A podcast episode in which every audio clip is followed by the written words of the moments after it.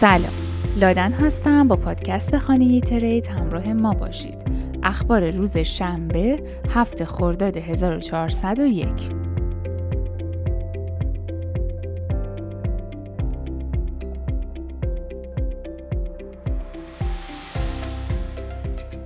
سیزد مدیرعامل بایننس در بیانیه اظهار داشت قانونگذاری شفاف و موثر برای پذیرش رایج ارزهای دیجیتال ضروری است.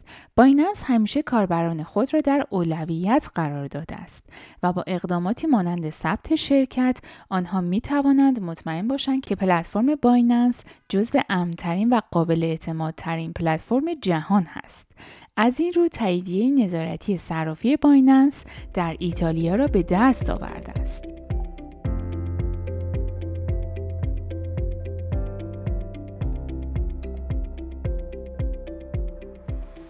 پارلمان پرتغال مالیات بر سود ارزهای دیجیتال برای افراد را متوقف می کند. حزب سوسیالیست که در انتخابات پارلمانی ژانویه اکثریت آرا را به دست آورد به این دو رأی منفی داد اما به زودی به دنبال بررسی جامع تری از قوانین مالیاتی است.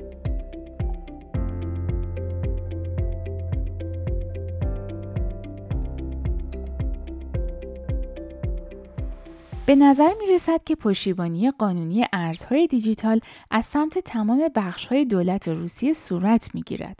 به گفته دنیس مانتوروف وزیر بازرگانی مسکو قصد دارد پرداختهای ارز دیجیتال را هرچه سریعتر قانونی کند.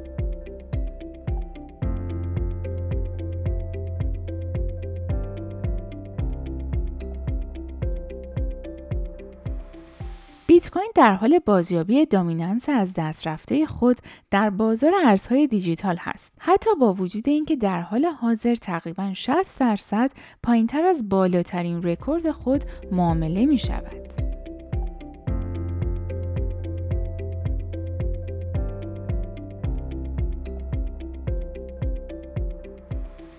توکن غیر مثلثی NFT بازی استپن در تلاش برای پیروی از سیاست های نظارتی چین کاربران چینی را بلاک خواهد کرد. ممنونم که پادکست ما رو گوش کردین. خوشحال میشیم که ما رو به دوستانتون معرفی کنین تا اپیزود بعدی خدا نگهدار.